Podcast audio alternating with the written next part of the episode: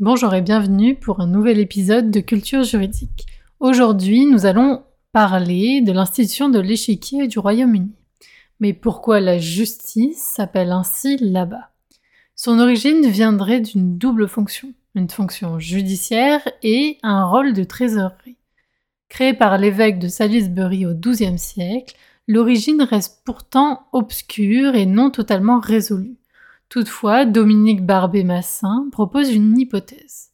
Elle serait liée au jeu de damier, originaire des pratiques scandinaves et celtiques. La première mention de ce jeu de l'échiquier est nommée en 1110. Ça serait un plateau rectangulaire de 10 pieds de long et 5 de large.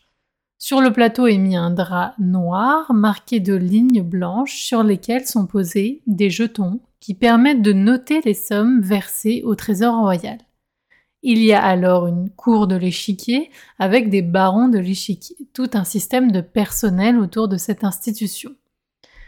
On aurait alors nommé cette pratique en parallèle avec la ressemblance au jeu d'échecs.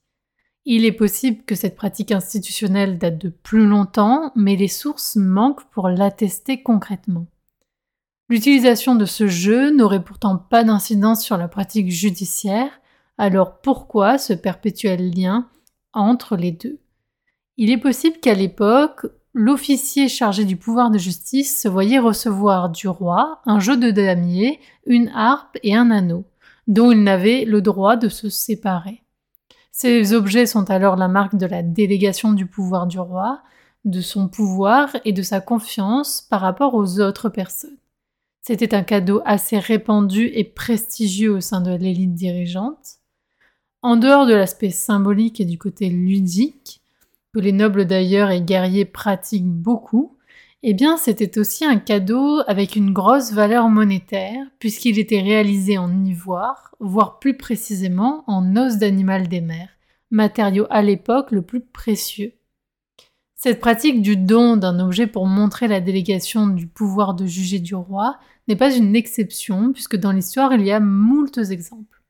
On peut citer rapidement, mais cela fera l'objet d'épisodes particuliers, le fait que les licteurs romains, officiers durant l'Antiquité, se voyaient offrir un faisceau de licteurs pour signifier leur fonction et leur pouvoir. On a également du côté militaire les maréchaux de France, mais c'est une pratique assez générale, qui se voit recevoir le bâton de maréchal comme un signe distinctif et matériel de cette délégation du pouvoir de commander. Et enfin, nous pourrons citer la robe des magistrats français de couleur rouge qui identifie et signifie au reste de la population d'Ancien Régime qu'ils rendent la justice au nom du pouvoir royal. Tous ces exemples nous montrent bien que c'est une pratique générale, un mécanisme général, mais qu'après, ce pouvoir vient s'intégrer à un objet, à une symbolique et à un capital symbolique.